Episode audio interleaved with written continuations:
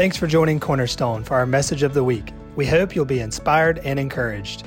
To connect with our church family and to watch our services live, download our app today by texting Sparks Will Fly as one word, app to 77977. That's Sparks Will Fly app to 77977 or by visiting us online at sparkswillfly.cc.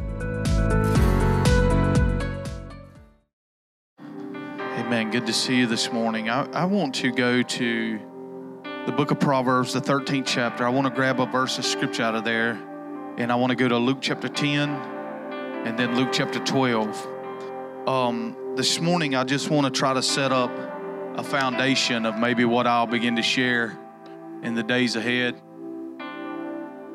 There's no way I could cover all of this um, this morning, but just maybe maybe set up some things of what I, I want to share in the coming days. But you know, we had Pastor Chris here last week, and um, one of the things that he told me, he he sometimes that he said, you know, as a teacher, you don't expect a lot of lot of great hype from the crowd or someone if you're just teaching. But I'm telling you, I'm amazed at what the teachers see in the Word, how the teachers bring it out, and we desperately need that. And I believe that it is a much needed gift right now in this time um, in this house. And I've just told him that I plan to bring him in. Uh, I think pretty regular, and so he'll be with us again just in a few weeks in September. But one of the things that he talked about is that the teaching gift helps us to repent or to change the way we think. And that's what repentance is. It's not just necessarily going to an altar crying about feeling sorry for yourself or sorry about what you did. But repent means, re means to go back. Pent means top floor. It really means to, to, to think differently uh, about our approach uh, to the kingdom. And so, um, with this this morning, I want to talk about uh, I, I want to talk about wealth. And um, I know they say, well, man, why would you talk about that on Sunday morning? Why wouldn't you just use that on Wednesday night?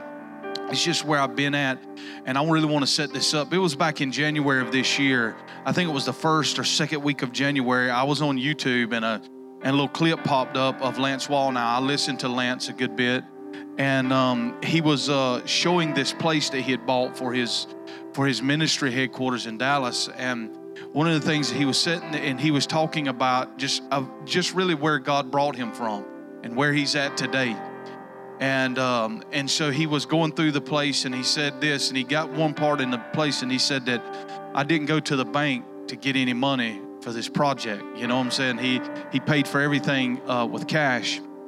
And he's he gets to the he walks outside to an area and there was a man sitting there uh, at the table, and Lance said, I owe this man my life, what he's taught me about kingdom finance and how to handle my money and, and, and things like that. And he said that this man has changed my whole life. And so, how many knows that Jesus talked a lot about money? Because what he was teaching us was stewardship, right? And one of the things that I was taught, and, and a lot of people believe about stewardship, is if I hand you $10 and you come back, I come back to you a year later and you still have the 10, most people believe you stored that. You did not steward that, you babysit that. But kingdom stewardship is all about bringing increase to what you have. And now let's just say this that I remember when I was, um, Catherine, remember this, I was in my early 20s. Um, on the job I had, we had a lady that ha- did all the bookkeeping she was Jewish. How many knows that Jewish people don't have any problems with money?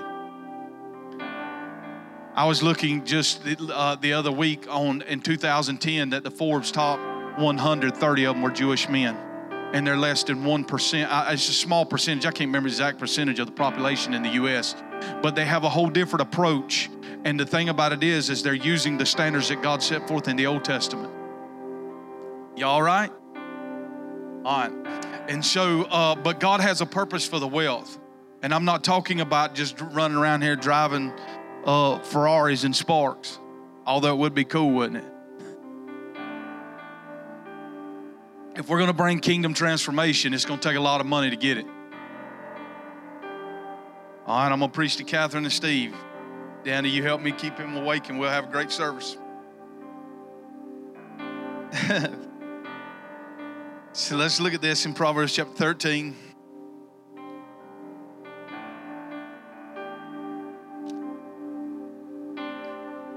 I want to start in verse 22. It's one verse of scripture here. I'm reading out of the Passion Translation. It says, The benevolent man leaves an inheritance that endures to his children's children. How many that knows it? That is the will of God in this room for us. Not only are we to relieve, to leave an inheritance of finances, but the stories of what God has done for us throughout the ages. Come on, y'all. I, I, one of the things that I live with, I heard Jentezen Franklin preach one time about touching the old bones. Remember when that when the uh, Elisha was dead and they threw the man into the grave, he touched those bones and come up. Our children should have a lot to touch. And I'm not just talking about money. Please do not reduce what I'm doing. Kingdom wealth is not about money, friend. Trust me, it's a whole lot deeper than that. It's about having health. It's about being prosperous in your soul and everything that encompasses life. Jesus said, I died so that you could have life and life more abundantly. He did not go to the cross and purchase everything at Calvary so that we could hang on to a pew and wait on to the rapture, barely making it in this life. Actually, this is training ground for what you're going to reign in eternity with. All right. So, the benevolent man leaves an inheritance that endures to his children's children, but the wealth the, but the wealth of the wicked is treasured up for the righteous. Now, many prophets that are recognized by the body of Christ begin to herald something in the early 90s about a wealth transfer. I do believe that before it's said and done, that the church will see the greatest wealth transfer in the history of the nation. One of the greatest wealth transfers that is recorded in Scripture is when the children of Israel left out of Egypt. Are you with me now? And they took all the wealth of that land and bought, which is a picture of what's going to happen when the church moves into kingdom reign on the earth. Of this picture of the wealth uh, being transferred. What you got to understand: the reason why certain people have seats at the table is not because of their character put them there. Come on, somebody! It's not because of the medical degrees that Bill Gates has a has a seat at the table when it comes to talking about medicine medicine and vaccinations. What gives him a seat at the table is the wealth that he possesses. All right? I found this quote in reading, and it kind of shocked me a little bit. It says, No one would remember the good Samaritan if he only had if he only had good intentions. He had money as well, Margaret Thatcher. But let's go, to Luke chapter 10. I got a lot of places to travel, and it's going to take just a little bit to get there.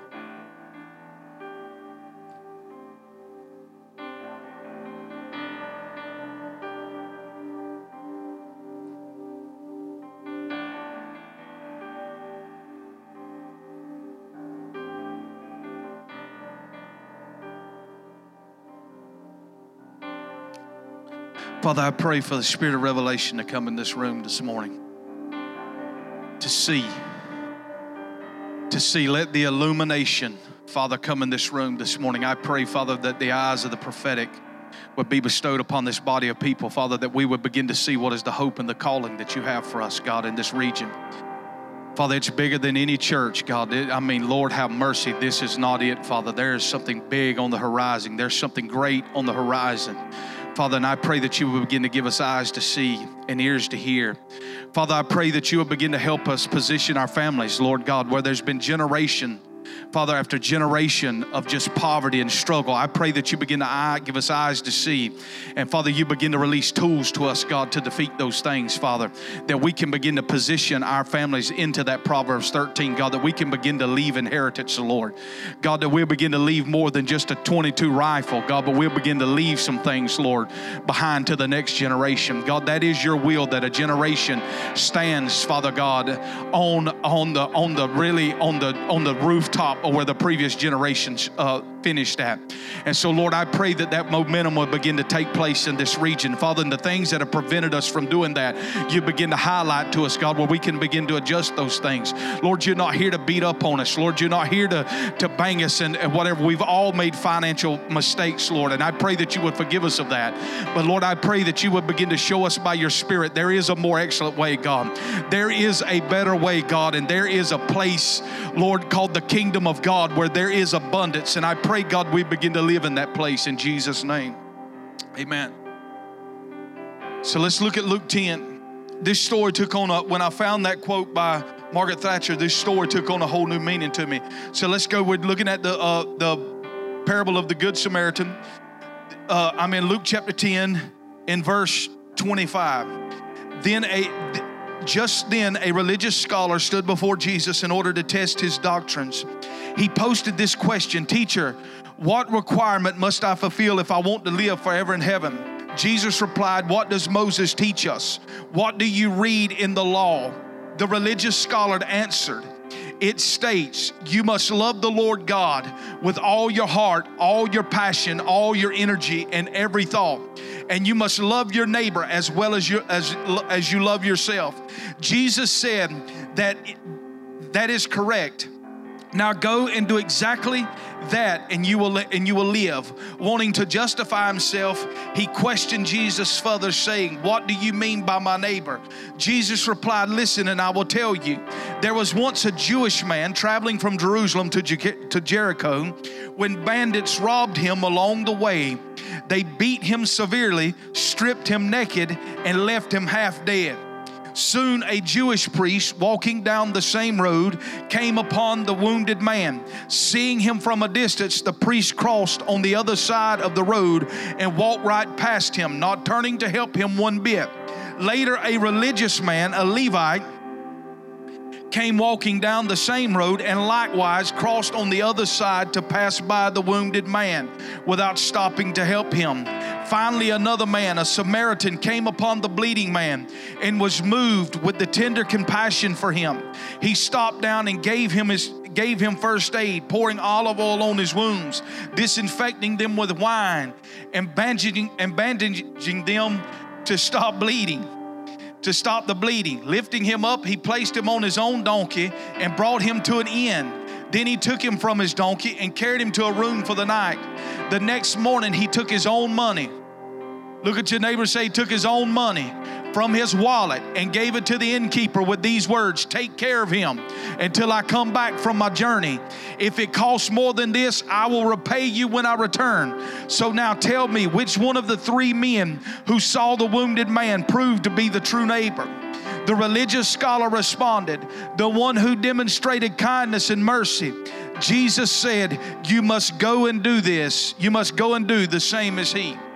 Now, there's a lot that can be te- taught out of that, but I want to approach it from a wealth mindset and from a financial standpoint. One of the reasons why I believe that the preacher, I'm just saying this, could it be the reason why that the preacher passed this man by is because he did not have the resources that was needed to see about his needs. One of the things, the reasons why the church cannot make much difference in the societies and the communities we live in is because we lack resources to make a true impact. I'm not just talking about giving money. I know that Kris Vallotton says this we will never take care of poverty without throwing money at it, but we cannot fix it with just throwing money at it. We must begin to get in there and teach. It's not just giving people a fish, but it is teach them how to fish so that they can have fish long after you're gone. How, how many knows what I'm saying? So, so here I remember watching. Um, what is it? The show is it called Shark Tank, where they have the entrepreneurs there. They bring the young. There was this young little guy that they brought in, and he had had uh, bow ties or whatever I think it was, and he had created his own bow ties, and he was selling for like 50 bucks a piece and all of these investors come in there and one offered him certain amount of money. I think it was like close to maybe $200000 is what he was offered at one point. And then one guy said listen here i won't give you any money but i'll give you one day a week of my time to sit down and talk to you about entrepreneurship. And I'll begin to teach you how I've taken my clothing line and my companies to the next level. And so I'm sitting there thinking, oh my God, this guy's giving him far more than the $200,000. You know, say, what is this kid? So they go back and they consult. He neglected to take the $200,000 and he took the guy's time that he would take and invest in him. I believe that a decade from now, that young man's going to be worth far more than the $200,000 offered up to him.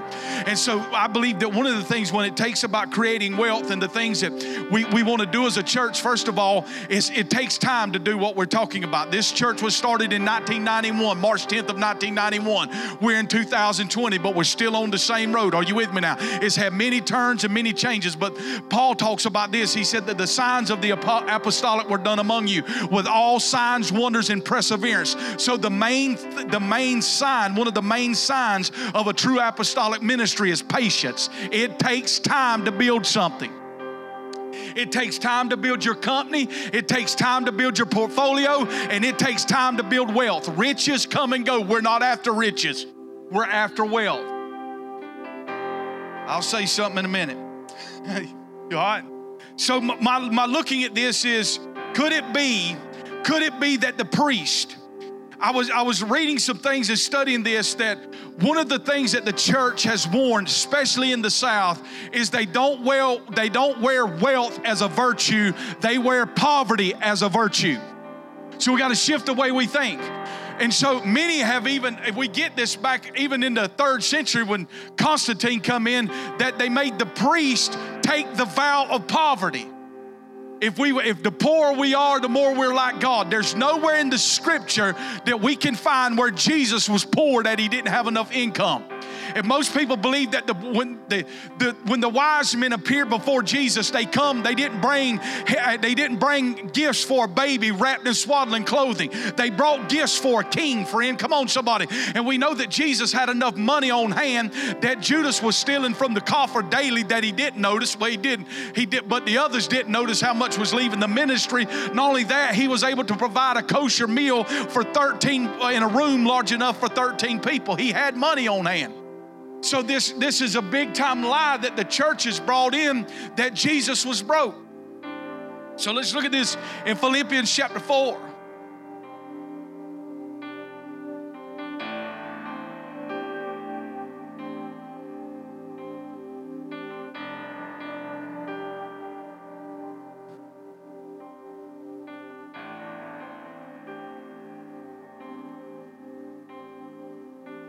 I was in a um, this is about two weeks ago. And I got a, when, when, I, when I changed vehicles, I cleaned it out and I was cleaning my console out. And it's amazing what can get, get in your console after a few years. I was cleaning my console out and I found this CD. And it just says, Setting in Pastor John 2013. And I knew that there was a prophecy on there because I knew that night that uh, Wyatt came from Panama City that night I was put here in his pastor, and I was wanting really to hear that. And I forgot all, all about the end of the end of the night when Pastor Dale prophesied over me. And what he was doing was it was um, it was a part where he was talking about. He said, "I believe this is fitting at the very end," and he began to talk about inheritance on there. And he began to basically, if you listen to it, I started to play it, but I'm not I'm not gonna play it. But at the end, he said, "The dream that I had in 1990." The dream that I had in 1990 before we was ever over there. Um, but the dream I had in 1990, he said, I pray that he's laying a transfer of inheritance into me in this moment. And then he goes on to talk about in plants the church in 1991. He goes on one year that he's in Moultrie. And I'm in this room in Tifton. I'm in, I'm in this room and I'm in there with some preachers and, and a businessman and we began to talk. We were talking about this whole area. We were talking about Tifton. We were talking about other areas.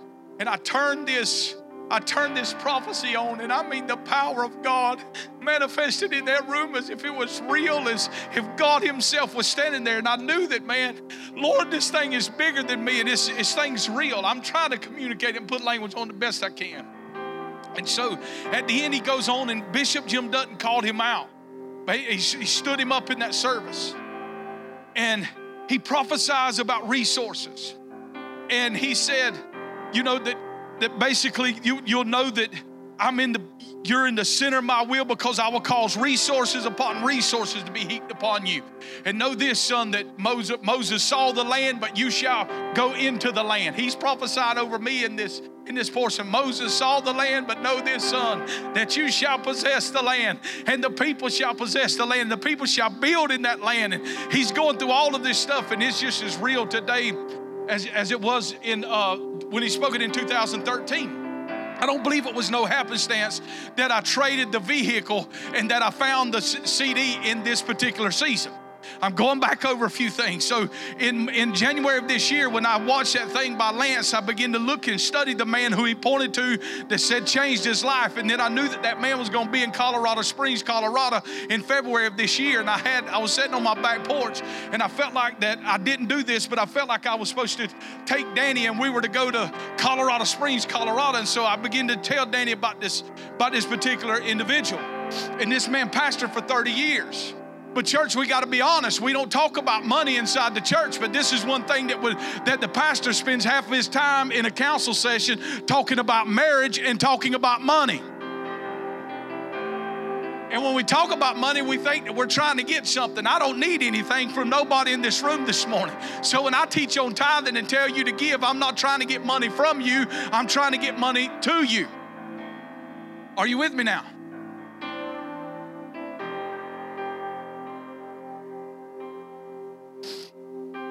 Chris was one of the men in that room when we were listening to it. And he looked out and he we walked outside as he's about to leave. And he said this to me. He said, if I didn't believe it with all my heart, he said, there ain't no way I'd even be close to trying to run with what you're doing. You know what I'm saying? It's just real, and we all hooked it. So, who's the people that's to build in the land? You are the builders. You are the builders. You with me now? All right, so Philippians 4:19, let's look at this verse of scripture.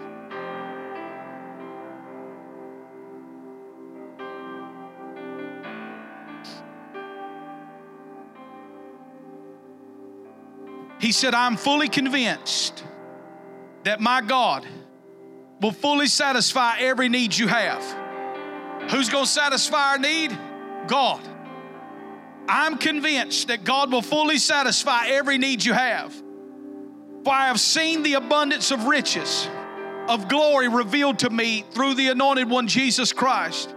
And our Father will receive all the glory and honor throughout the eternity of eternities. Amen. For I am convinced most of us read this and believe that we serve a God that is only sufficient to our needs. We must see Him as a God of more than enough. We must see Him as a God not just to get by, but a God to establish something and a God to build something. Come on, somebody that can be handed down from generations to come.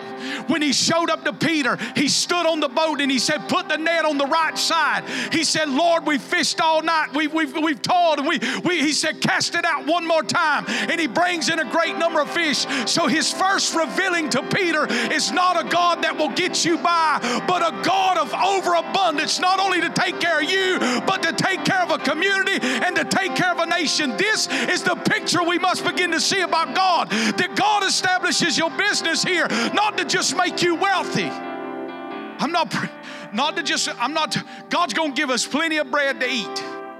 Gonna get in this in a minute. But to start seeing Him, because most is seeing, well, He can provide the rent. God don't want to just provide the rent. He wants you to be able to have resources in your wallet so when you see the need, you can go out and take care of the need. Come on, somebody, of the man laying in the street and be able to look at the person and say, Listen here, I got you for the next three weeks if that's what it takes for you to get back on your feet. When my first revelation of this, I'm going to go back to a story in 2005 we knew that transition was upon us.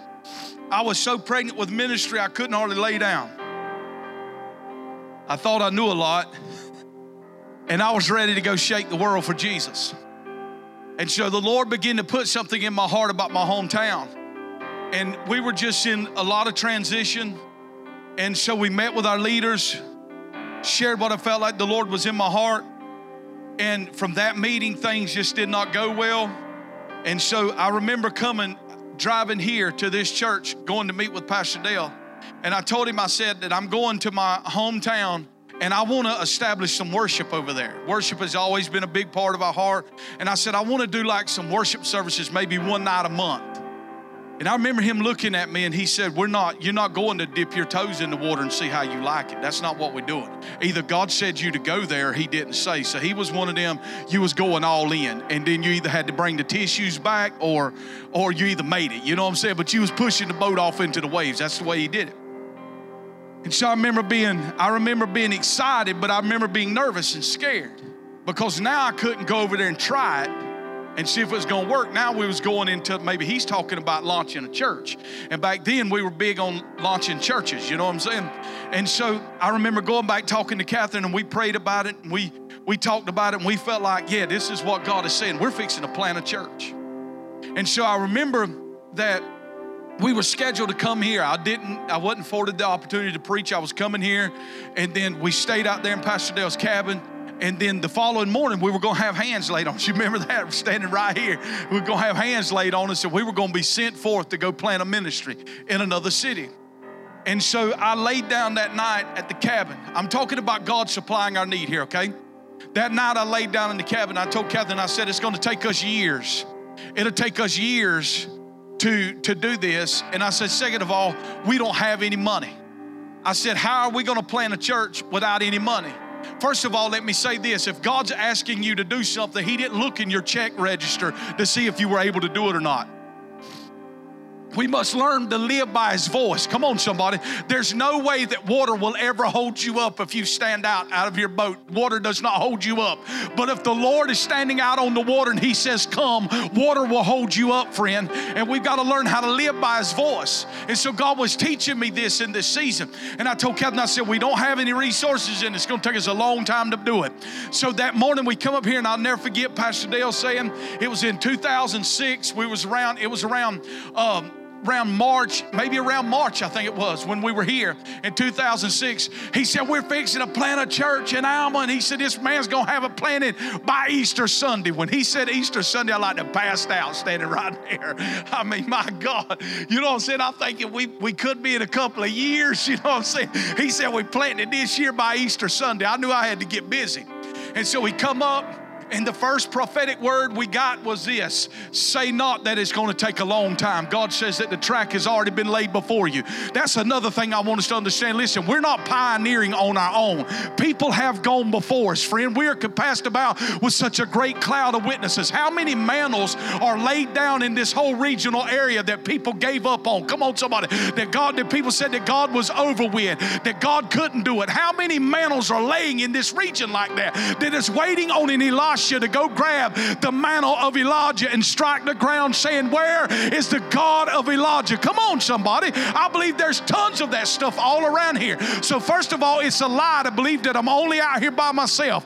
God is with us, number one. And if He's with you and He's for you, then who in the world could be against you? Said the track has already been laid before you. Say not that it's going to take a long time. It's like, oh my God, I knew it was a true prophetic word because I just spoke it out of my mouth that night, unless they had cameras in there. You know what I'm saying? We pray they didn't.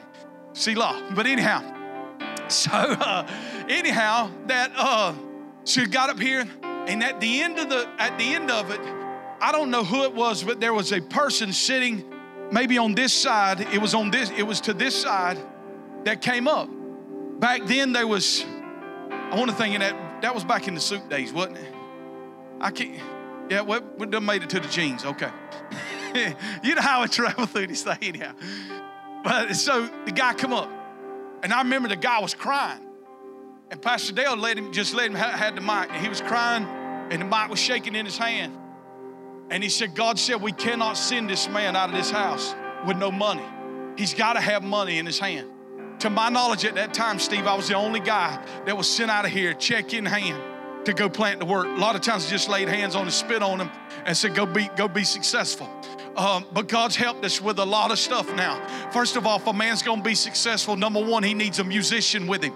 He needs a minstrel to go with him because the minstrels release the hand of the Lord. He needs, he needs people that's established around him to go help him establish the work of God. I don't believe in just sending one person to go and say, go shake the bushes and make it happen. If you got a minstrel and you got resources and you got people around them, you you you so much more success set up for success that way.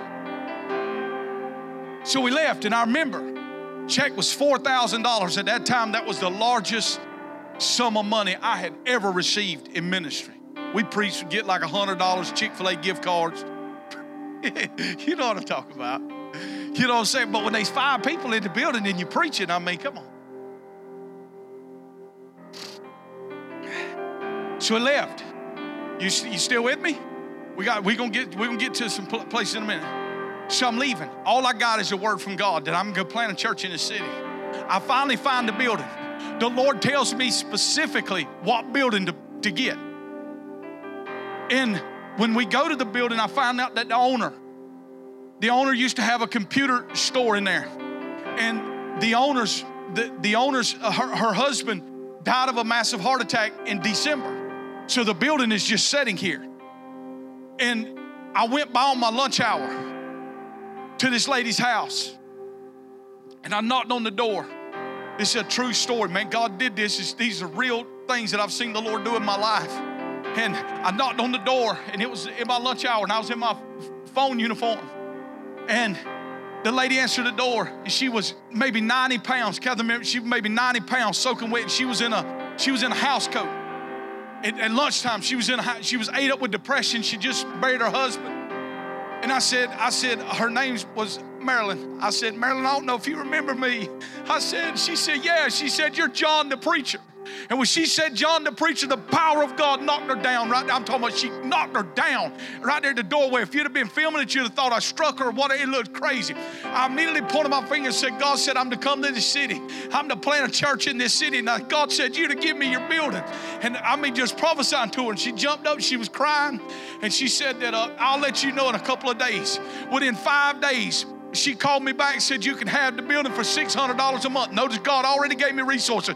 I'm just trying to tell us where God guides, He provides, and where He leads, He feeds. Come on, friend. We've got to see Him as El Shaddai. We've got to see Him as Jehovah Jireh. The first time it's mentioned in the Bible, it's not when Abraham's on top of the mountain, when the ram's in the thicket. It is when young Isaac looks at him and said, Dad, I see the fire and I see the I see the wood, but where, where he said that Jehovah Jehovah Jireh, the God, our God shall provide. Come on, that is on the increase of the mountain. It's right now when it's real tight, when you don't see how in the world am I ever going to be able to leave legacy to my children. It's right now in that place you've got to start seeing Him as Jehovah Jireh and allow and allow your mind to shift and change. That He's a God of abundance, even standing in your lack.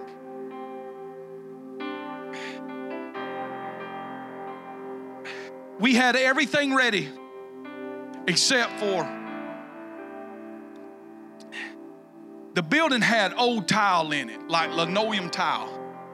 And, and I don't know if because of the heat or what had happened, but the glue leaked out from under like the all kind of places in the thing. And it looked like people just walked in there and just like spit tobacco in the floor or something. And I'm thinking, my gosh, man, I can't be, I can't, ha- I mean, God is a God of excellence. I mean, I can't be up here preaching like this or whatever. So I was on my job.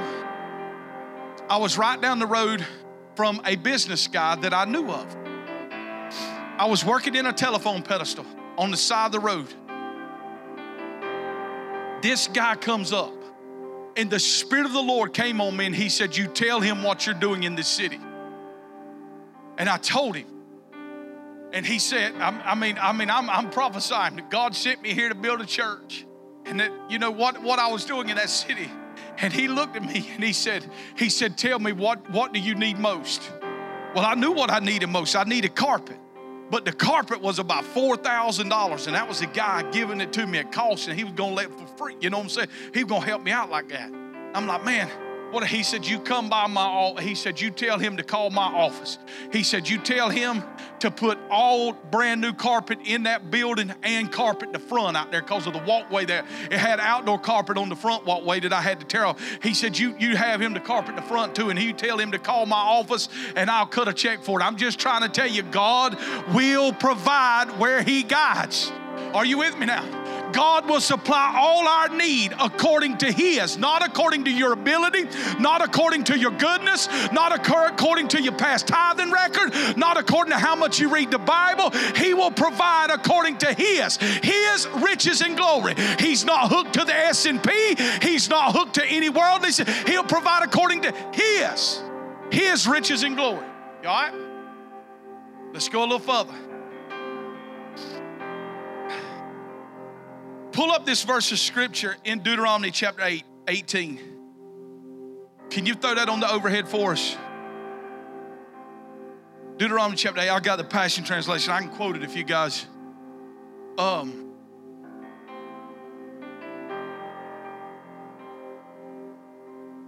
you guys got it? Yeah. And you shall remember the Lord your God, for it is He who gives you power to get wealth, that He may establish His covenant, which He swore to your fathers, as in this day. God is about establishing what? Covenant. Come on, y'all.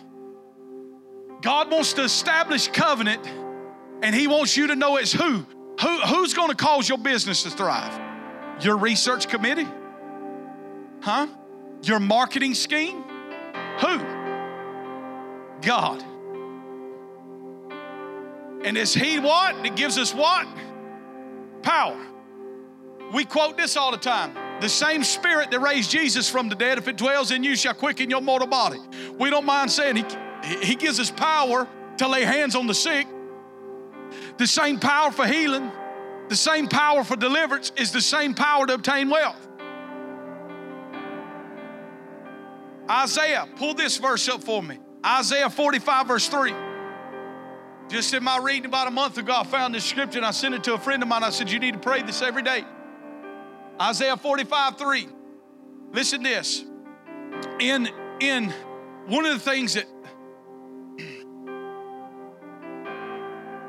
listen right here before we read this verse. Billy Epperhart said that he was in Hong Kong with his wife on a on a vacation.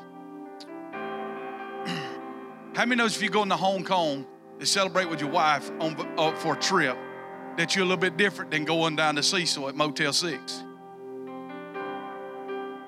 Huh? And instead of getting mad at people like that and being envy, envious and jealous, we need to just start asking, say, man, can you teach me how you do what you do? If you'll teach me, it may take me a little bit, but I'll learn and I'll catch on. You with me? And in this book, he finds this, this guy teaching on finance and he opened it, and the guy says this I was put on the earth to become wealthy. And when I become wealthy, I'm gonna give it all away. That's the goal, y'all. The goal is to have your barn filled so that you can give it all away. See, what we thought about in the past was it's about to make me big as I can get. But the goal is is so that my barn's full so that I can give it all away. Maybe nobody else wants that, but let's go this. I will give you the treasures. And this is what this guy believed. He said, I was put on the earth to get wealthy. There's money with my name on it that nobody else can get. Let me tell you what the poverty mindset does in the church. When Stanton gets blessed, you believe he ate half the pie, so there's only half left. But the deal is, when God blesses him, he never took anything away from the pie.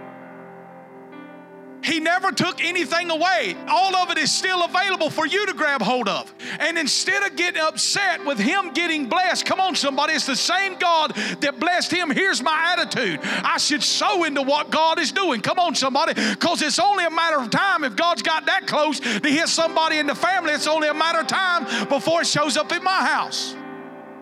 I will give you treasures of darkness and hidden riches of the secret places. Every day, God's got treasures. He's got a treasure chest. And it's up for you to get out into the kingdom and go find what He has for you.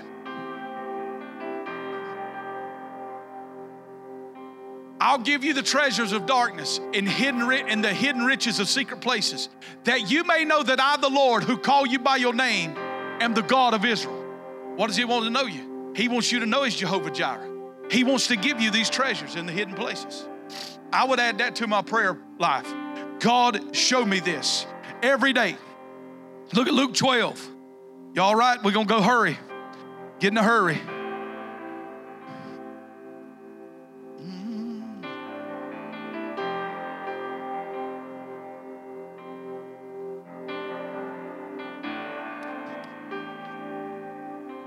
You can listen that I told you this right here. Listen to this. By the power of the Holy Spirit, we're in the greatest shift that we have been since I've been at this church. In the next four years, we will build like you have never seen in your natural born life. You remember right here, I said it today. Put my name on it that I said, We will build this community like you have never seen in your natural born life. You will see construction like you have never seen since you've lived in this region. Listen, by the Holy Spirit, God says, I will release the, the resources that have been held up for decades over this region. You will see businesses flourish like never before. God told me two years ago, contend for the entrepreneurs in this house. We will see 20 year olds that'll become millionaires in the time of their 20s through the entrepreneurial spirit that'll come from this ground. I'm telling you by the by the Spirit of God, I know that to be true. All right. Look right here.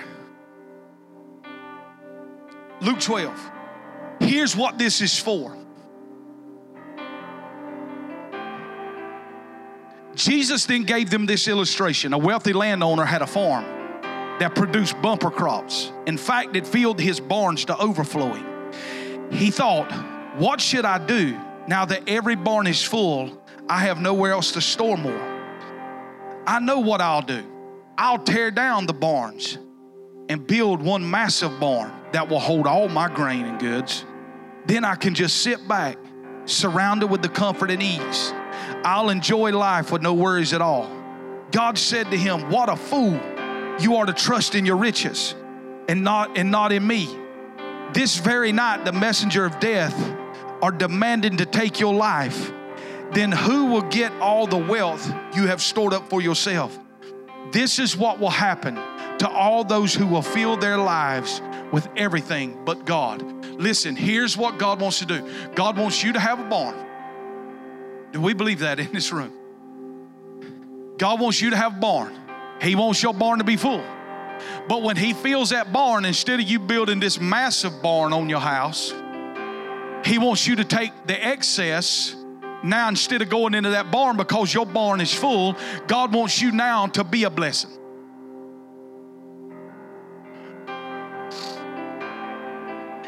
so that when imagine if that type of resources was upon this church right now now no school in this region would have to worry about because the government just cut the funds to the schooling now the church can step into these different these different avenues of needs inside of the community and society inside society.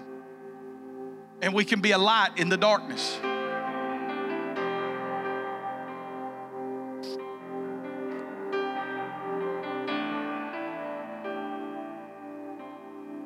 In an article written by Corinne and Robert Sauer called Judaism, Markets and Capitalism, separating myths from reality. They list five foundations for God to give us the power to obtain wealth. I want to talk to you real quick. You with me? Number one, they believe, the Jews. See, the book of Deuteronomy, those are the five books of Moses, the Pentateuch. They're written to that Jewish mindset. with me? So, a lot of times when you and I, in our Western culture, we try and identify what he's talking about, but it's written to that Eastern culture and that mindset. So he lists five things. Five things. Number one, the participation in the creative process. Listen to this 2 Corinthians 6 1 says that you and I, 2 Corinthians 6 1 says that you and I are co laborers with God. There's no picture of this you laying down and just going out there to the to the to the mailbox and picking up the check. That's welfare. God don't have a welfare system. He has a stewardship system. Come on, y'all. It says that you and I are co-laborers with Christ. So to their mindset, they believe in the one in the five foundational things of, to obtain wealth. They believe they play a participation role with God in this creative process. What is my what is my participation? I participate my participation with God is faith. His participate his participation with me is grace. Grace is not un, just unmerited favor. Grace is the power of God upon your life to accomplish what you couldn't do on your own. Grace is like this. How many knows a little push mower, a little 22 inch push mower with a little three horse on it or whatever? If you run in Bahia grass with that, it's going to choke down. You got to lean it back, you know what I'm saying? Cut the top off, then cut the middle off, then come back and get the bottom. But grace, when it comes on, when it comes on that little 20 on that little Briggs & Stratton motor, grace turns that thing into a Dixie chopper and it goes like a bush mower through there. You with me? So my participation with God is faith. He just asked me to step out by faith. Start the business by faith. Y'all never had, listen, when we think about business ownership, and we're going to get in this in the days ahead, we think that we got to go get a storefront somewhere. We live in a time now on the internet. People are, entrepreneurs on the internet are making millions on the internet. You don't have to have brick and mortar. You just need a business because you can never create wealth without business ownership. Which is why, let's go back which is why the Jews. What did they do? Remember in the, in the parable of Luke 15, the prodigal son, when he returns home, right? He says, I will no longer, I'm no longer worthy to be called a son. I'm going to now just be like a hired servant. Because what? The hired servants received wages. They received wages for their work, but the sons were not paid for their work. But here's the deal they didn't get a check, but everything they needed was provided for them. But by the age of 30, shout 30, by the age of 30, something happened. The father then transferred the business to them, or he either established them in another business, which was ownership. So, number one is this creative role. Our part is faith, his part is grace. I heard one time of a preacher who went to go see an elderly person in his congregation. They had a massive garden, had tomatoes about five pounds. And the preacher was going on and on with this couple about, look what all God had done. Look what God had done in your garden and this. Look how God's blessed you with this. And look what. And finally, the couple looked over there and they pointed at an acre of ground across the road that was growed up with thorns and thistles and said, look what God had all by itself. In other words, listen, I did what I know to do. I go out and toil the ground. Come on, somebody. I work the field. I spray it. I keep it hoed out. I keep the weeds beat down. I'm doing what I know to do. My part is the faith. Come on, somebody. But God's part is to provide the supernatural, which is grace, which is causing the rain to come on the crops, which is causing the crops to produce some 30, 60, and 100 fold. My job is just get out to tend the field. Every day when you go to your job or your business, look at it as, hey, I'm tending the field. God, what do you want to do today? All right.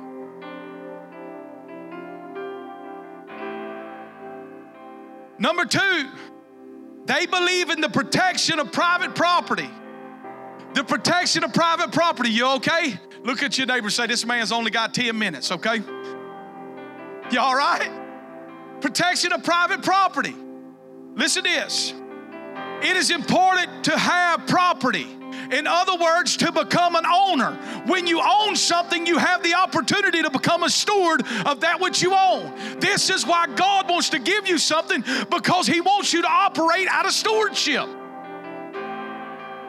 From the beginning of the Bible, we see that God gives people land. Eden, He gave to Adam. What did He say? Go till it, go subdue it, bring increase here. He said, Abraham, get out of your country to what? To a land. God wants to give us lands. Man, I could preach right here.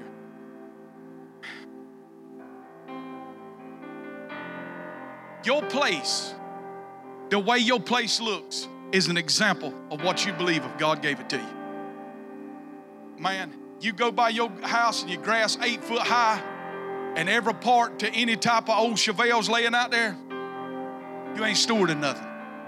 And you asking God to bring increase of what you're unwilling to do. If you want, if you want another house, get up and appreciate the one you got. Y'all, come on now. I'm not trying to preach hard, but I am trying to talk to us. Appreciate what you got. Clean it. When I was a little boy, we didn't have much, but I remember every Saturday, I, am telling you, my mom was, she probably watches David. I'm you, I ain't never seen nobody clean like her. On Saturday, she got out and bleached the driveways. Did she knock it? Huh? And when I was growing up, if you left something laying there, it was gone. My dad had like, he was going to build a new shop or something, had a bunch of lumber stacked up behind the old shop he had. Mom burned like five or six thousand dollars worth of lumber in one weekend. I mean, I, I remember it was, we had to all go get counseling. Clean it up. That's about being a steward of what God give you. Come on, church. Be thankful for where you're at right now. I'm not looking out the window saying, I wish I had what the Joneses have. I'm thankful for what God gave me right now. And God, you've entrusted this into my hands right now. And I want to be the best steward I can be of this right now. I may not have a zero turn more, but I got to push more. And I can wait until the evening times when it cools off to get out and push more. God's trying to give us lands.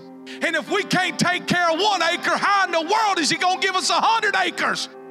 Come on, somebody. I'm talking about increase. You know what today is? Today is a measuring stick in the sand saying, Will you hear my voice and begin to steward what I have for you? Because I've announced increase over this house, and how we handle a message like this will determine who walks in it.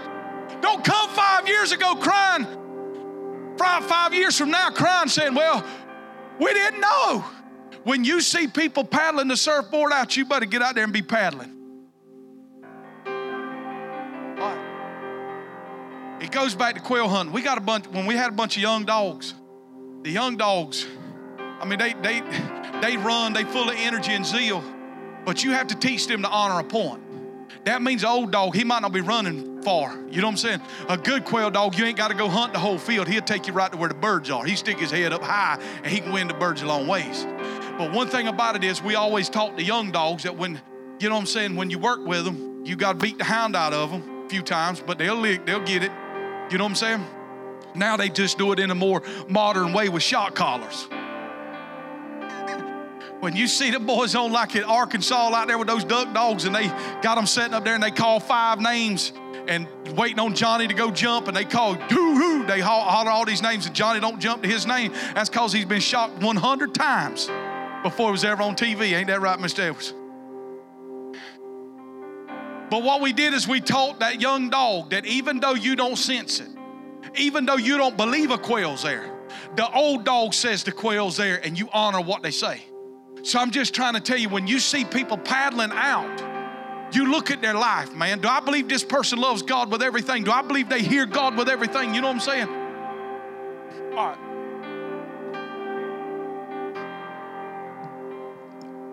They believe that you got to own a piece of land. When you own land, you take the, you take the stake down in the ground. You drive the stake in the ground, and now you become a steward. I want to finish this up right here for this. When we moved here, we had to rent our place two times. The first renters we had, it looked like the day they got it. I believe that if you rent a place and you run it down, how you going to ask God to give you your own place? But if you rent a place and you treat it like it's yours and God's, then you position yourself to take your own land. Because how you treating the rental house, how you gonna treat your own house when you own it. Only difference, it, oh man.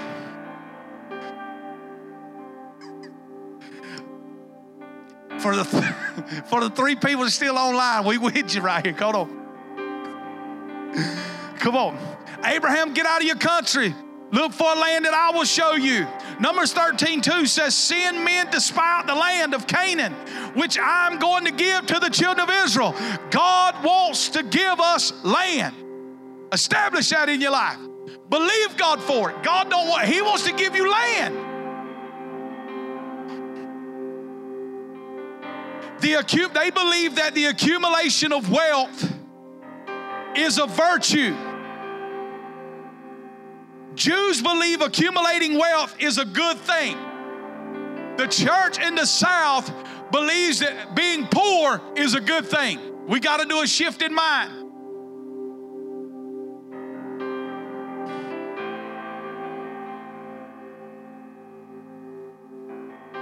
The Jews believe they see being able to steward and manage wealth as being holy in the earth. Number four, care for the needy. Matthew 26 11, Jesus said, You will always have someone poor whom you can help. This will be forever. I do not believe that the church should overlook the needs of the community. The things that are that, that are in this community, it, it, it overwhelms me at times, but I know that in the heart of God, He has wisdom and He has an answer to be able to handle some of this. You with me?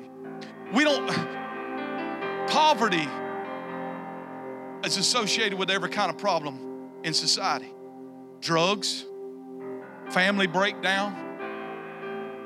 Do what now? Racism. The, when, when we're out here trying to chop at the leaves of the drug problem, the root problem is poverty. And then when you have Ben Carson to stand up on TV that gets annihilated by the media who actually told them the truth because the media is the greatest false prophet in this nation right now. Come on now. But I believe God's going to raise up real people in this in this nation that'll take down that mouth of that Jezebel spirit. Y'all believe that? I'm talking about the real prophets. The real prophets is going to stand up as in the days of Elijah and said it ain't going to rain for three and a half years, and we're going to see it. Do y'all still believe we serve that kind of God in here? Is he still that type of God in 2020? Or did he take a break? Come on, somebody. There's going to be some real power on display from the church of the living God on the earth in the days ahead. God is not coming back from some weak, anemic, rapture waiting church. He's coming back for a glorious bride without spot, wrinkle, or blemish that is fully trained. Come on, somebody. At Joel 2, that there's never been an army like this, nor will there ever be one like this. Come on, somebody. This is what's happening. We're moving out of the church age into the kingdom age. All right. Got sidetracked right there. I had a good point, but I lost it. We got the poor. Jesus said we're going to have them always. We don't need to just give fish, we need to teach people how to fish. I was telling Stanton this. I was reading up on this this one guy who's done a tremendous amount of the main part of his work has been in Africa and he he was talking about the crusades and the things where these large crusades happen and there'd be a million in a crusade and 300,000 get saved. And, and I'm all for souls being saved, but there's a lot more got to happen to the souls after they saved. Are you with me now? We have got to do some rapid training inside the body of Christ. And so what will happen is after these crusades, philanthropists to come in. Who are your philanthropists? Bill Gates. Big, wealthy people. What they will do is take a village where 50 head got saved, they will offer them stuff like sewing machines. Denounce what you believe. This happens. They buy the sewing machines. One year later, they go back and find the sewing machines, whether they bought 100,000 sewing machines, what they will find is the sewing machines will have dust on them or either be broken down and sold for parts. Why did they take the sewing machine and break it apart? What could have put them in business ownership? Because all they did was throw something at it without going in. Terry, you began to teach me when you went to Guatemala about when helping hurts. We cannot just throw money at it. But if the philanthropist would have went in, come on somebody, and took Jesus's model like the apostolic model, which is what he got from the Greek, how did they go in there, come on now, and they Romanize everything. They established the schools. Oh, man, there's some. Why are you seeing all the anarchy in the streets today? What happened? How did this get here? Do you see the anarchy coming from 60 year olds out in the street? No. It is your young college age because that spirit knew the only way you're going to change it is you got to infiltrate the educational system. Come on now. So you put you put people that believe this type of stuff in education. And now our students are not taught how to think, they're taught what to think. Now they're killing each other out in the streets of our communities over a political party. How stupid is that? All right. So the needy we're going to have. We can't just throw money. We've got to come in and educate, come in and build up. This takes time. You have to work with civil organizations like your Boys and Girls Club. I just don't feel like I'm doing it any justice. That's okay. Number five, let's just finish. Number five, the Jews believe in limited government.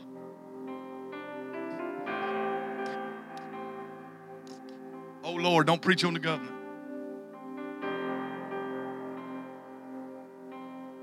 Folks, the policies being made today, listen to this. I just read an article yesterday. The state of Hawaii just passed assisted suicide. They've bought, how many did they start out with? 30 or 50? 30. 30 capsules. 30 capsules has already been set up in Hawaii. This is what you do. It's like a little spaceship. You get in there. You sign the papers. Okay, I'm ready to leave the earth. You select what movie you want. You select what music you want. You have 30 seconds. You must hold the button for 30 seconds. 30 seconds. It releases the gases, and in there you you die. You take your own life. Then the tube spits you out. No, the tube opens up or draws the gases that it just killed you with, puts them back into the cylinder. They come in there and discard your body of how you said you want to be discarded. They said we started out with 30. The good thing is, is there's not much of a wait time to get in line for this, is what it says. Not much of a wait time right now, but we look to be installing maybe 50 more later in the year. That is happening right now. But the church is in here. Shanda hipoi and we go eat at the buffet and we get 10 pounds fatter, and meanwhile, society falls and collapses around the walls of the church. How did that come about? How, how did that even get passed? Because people go to a voting poll, do not look at what people believe if they but they stick with their party and put them straight in the office.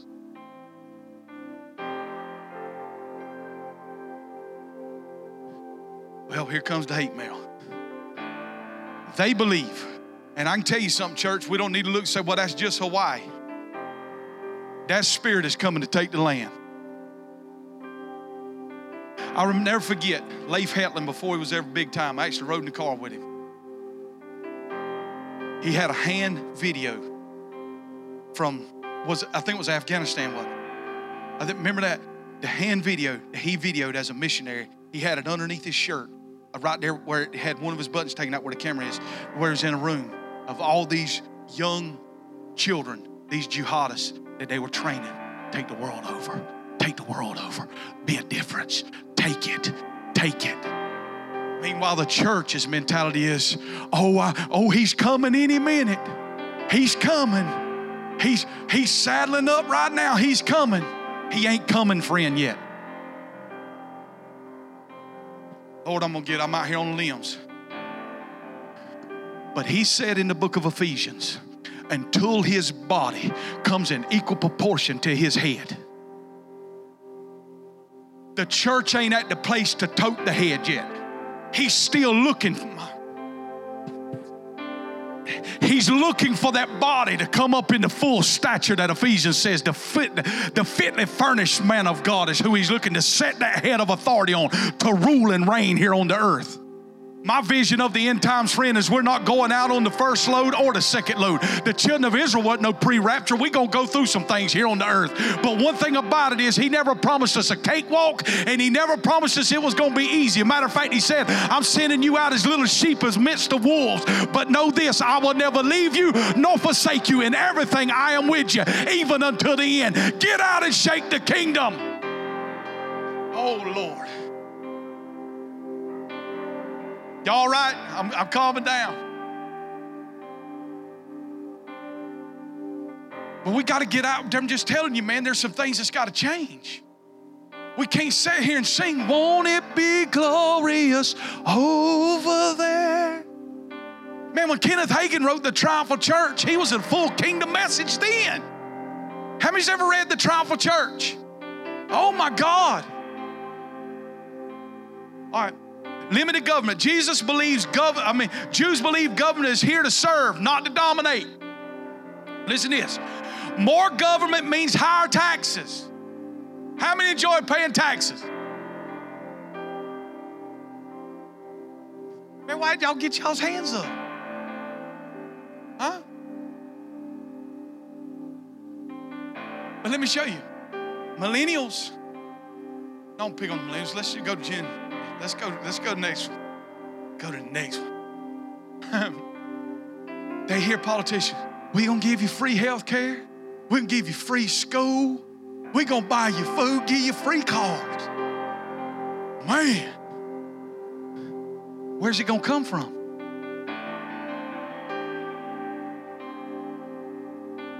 It's gonna come out of you that are working. It's gonna have your taxes so high that you can't live. Now let me tell you something. Right now, if you're you're an employee of a business, you take your salary and you can your employer is paying 15% more than what you're earning right now just for you to be an employee of that business. They pay for your your unemployment tax, they pay for your FICA tax, they pay all of this. Now, think this you take your payroll tax that you're paying, and then you add that to the taxes on the gas, the food, and everything you do. Right now, you're sitting with about half of your income, what you're able to live off of.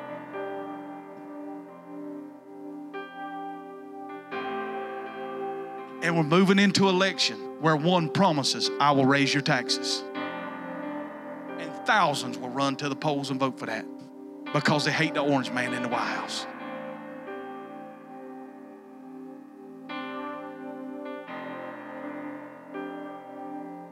They believe in government, that government is to serve the people, but government must allow, government must allow for a business to operate and the business mindset to come into being. Are You with me now?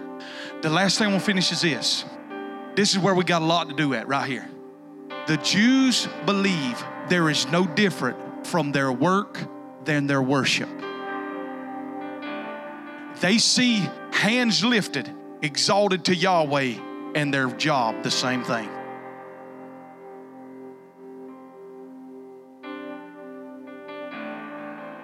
Man, if what what would change? What what would change on my job if I really believed I was doing everything as unto the Lord? That God placed me there. That when I do the thing that He's called me to do and I work, when Jess is pulling teeth, as bad as that sounds, he's worshiping God. huh? When you go to the job, you're, work, you're worshiping God. They don't see it as some bad thing I got to go do. They see it as a privileged thing that I get to do and that this is my worship. When Steve goes on the job site, when boards are being slung together, it's worship. When Clay's grinding gears down the interstate, it's worship.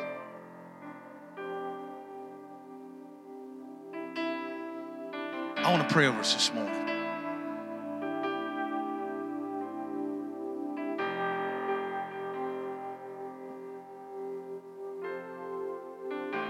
I'm telling you, man, the, the article on the, just Google what I told you about Hawaii. That article's so demonic, I about threw up reading it. Assisted suicide, now legal. Got clinics, just like abortion. Run in there and just kill yourself. God have mercy on our land. Friend, we're in desperate need of God. No political party is going to save this nation. That's the problem we have. Republicans believe Democrats are the devil, but they also believe the Republican candidate is God sent man to save the nation. And I can get on it in another day and tell you the, the characteristics I believe is. Anyhow, it is no coincidence who I'll vote for in this house.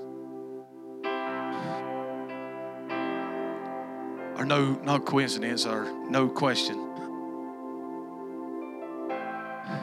Father, we love you this morning. Stretch your hands. Here's what I want you to ask the Lord right here. This is this is the homework assignment. I want you to begin to pray that the Lord will show you the riches and the treasures in the secret places that He has for you. I want you to begin to pray that Isaiah 45 3. God, show me. Show me where they're at. God, show me the things that you have for my life. Father, let me see you truly as Jehovah Jireh. Get me out of this fear that I'm going down, this fear of lack. Remove that from my life. Father, let me truly see you as the provider. God, I pray that you would give me faith to start believing for an inheritance that I'm going to leave to my children's children. Give me faith to believe that, Lord. Give me faith to believe that I'm going to leave an inheritance to my kids. Not just the finances, but also I'm not going to be limited just to my prayer language that I'm going to leave to my kids. I'm going to have something they can touch, something they can handle. Father, I thank you that you want to make me a blessing so that I can be a blessing in this community. Father, I thank you for the great place that you planted us right here in Cook County in Adel, Georgia. I'm so thankful for this place. God, I thank you, Lord, for the privilege to reside here. And I thank you for the great amount of resources that's going to be displayed upon this region. Father, I thank you, Lord, just as Gary Brooks stood in this house and prophesied about exit 37. I thank you for the progress that is taking place out there. In the mighty name of Jesus, I trust you with my life and I thank you for what you're doing. In Jesus' name, amen and amen. You all feel good in your soul? Give God a great God bless you. We hope you enjoyed our message of the week. Thanks for joining us. Our passion at Cornerstone is our family atmosphere built on deep relationships. We want to connect with you. Please take a moment and download our app and connect with us on social media to stay updated with all things Cornerstone. We pray you have a wonderful week.